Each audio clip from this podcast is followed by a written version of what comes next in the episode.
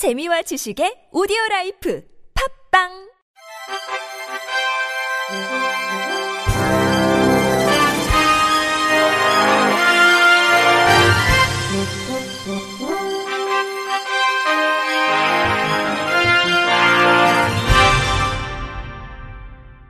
청취자 여러분 안녕하십니까? 8월 17일 월요일 KBRC 뉴스입니다.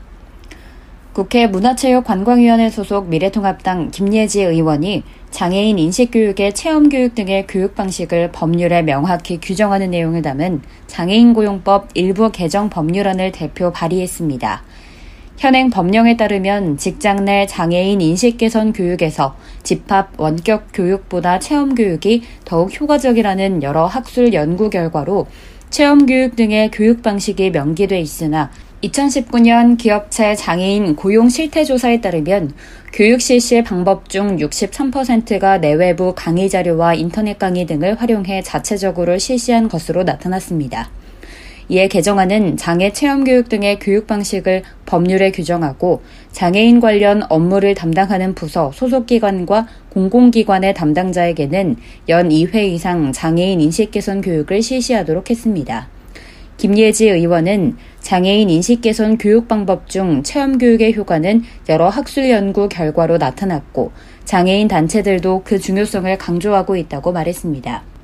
이어 강의식 교육이나 인터넷 강의 등은 법적 의무 교육 이수를 목적으로 진행되는 형식적인 교육이라는 문제가 제기되어 왔다며 이번 개정안이 장애인 인식 개선 교육의 실효성에 조금이나마 제고될 것으로 기대한다고 강조했습니다.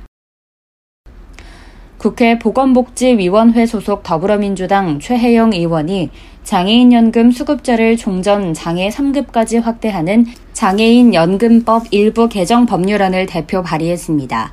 지난해 7월 장애 등급제 폐지에 따라 장애인 복지법은 등록 장애인을 장애 정도가 심한 장애인과 심하지 않은 장애인으로 구분하고 현재의 1에서 3급 장애인을 장애 정도가 심한 장애인으로 하고 있으나 현행 장애인 연금법은 중증장애인을 장애 등급제 폐지 전 1급, 2급과 3급 중복에 해당하는 자로 규정해 3급 장애인은 장애인 연금 지급 대상에서 제외되어 있습니다.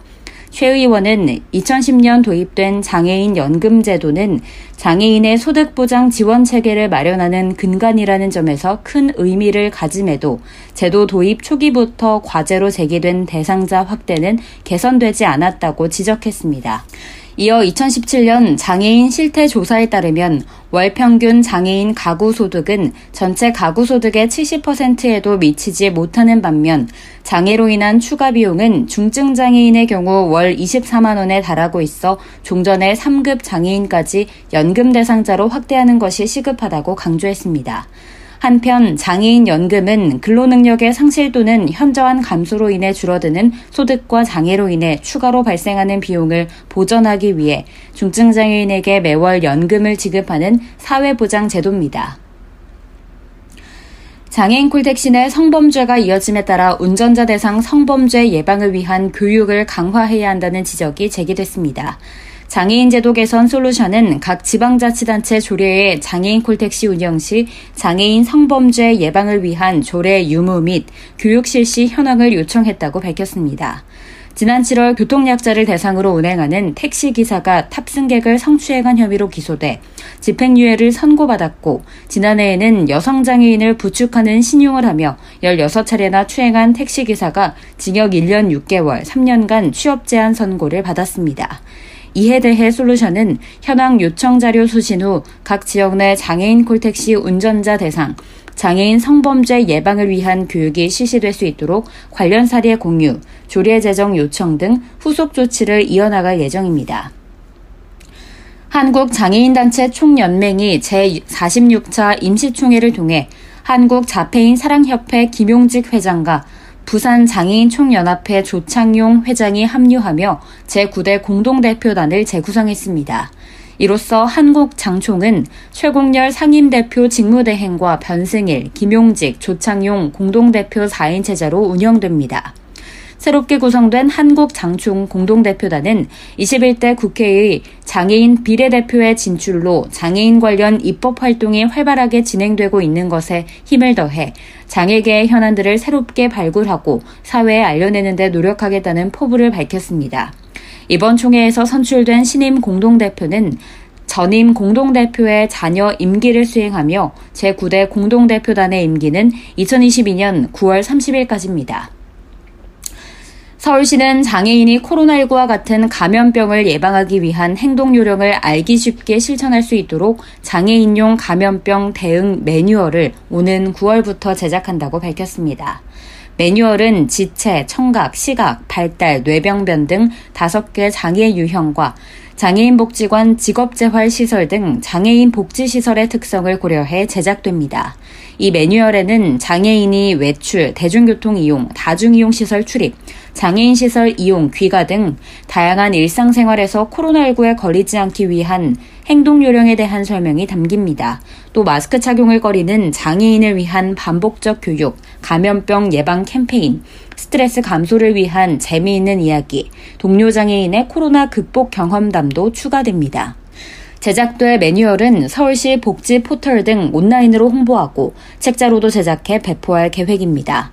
김선순 서울시 복지정책실장은 이번 매뉴얼의 특징은 장애인이 코로나19와 같은 감염병의 예방 행동 요령을 쉽게 보고 듣고 따라할 수 있도록 그림이나 동영상으로 만들 점이라며 코로나19 장기화로 경제적 위기에 처한 장애인과 비장애인의 일자리를 만들고 취약한 생활 환경으로 장애인과 가족의 스트레스와 돌봄을 조금은 덜어줄 수 있을 것으로 기대한다고 말했습니다. 한국소비자원은 수도권 숙박시설 내 장애인 편의시설 실태조사를 진행한 결과 숙박시설 내 장애인 객실 등 장애인을 위한 편의시설의 개선이 필요하다고 밝혔습니다. 장애인 객실 설치 의무가 있는 숙박시설 100개소에 대한 온라인 조사 결과 49개소는 장애인이 이용 가능한 객실이 없었고 장애인 객실을 설치한 51개소도 0.5% 이상에서 1% 미만으로 설치한 곳이 18개소로 가장 많았습니다. 특히 총 객실 수가 100실 이상인 24개소 중 20개소는 장애인 객실을 설치하지 않거나 한 개만 설치한 것으로 드러났습니다. 장애인 객실이 설치된 30개소에 대해 설치 기준에 적합한지 여부를 현장 조사한 결과 19개소는 침대 측면 공간이 없소해 객실 내부 휠체어 활동 공간 기준에 부적합했습니다. 또 5개소는 화장실 출입문에 2cm 이상의 단차가 있는 등 객실 내 편의시설이 관련 기준에 미달하거나 설치돼 있지 않아 장애인의 안전사고가 발생할 위험이 높은 것으로 나타났습니다. 이에 대해 한국소비자원은 이번 조사 결과를 바탕으로 관할 지방자치단체에는 숙박시설 내 장애인 편의시설 개선 및 관리감독 강화를, 보건복지부에는 장애인 편의시설과 관련된 시정명령 및 이행 강제금 부과 내역의 제출 의무 신설 등을 요청할 예정이라고 전했습니다. 끝으로 날씨입니다. 화요일인 내일은 낮 최고 기온이 38도까지 올라가는 등 전국에 걸쳐 폭염과 열대야 현상이 나타나겠습니다. 건강 관리에 조심하고 농축산업 등에서 피해가 없도록 각별히 유의하시기 바랍니다. 이상으로 8월 17일 월요일 KBRC 뉴스를 마칩니다. 지금까지 제작의 이창훈, 진행의 김예은이었습니다. 고맙습니다. KBRC.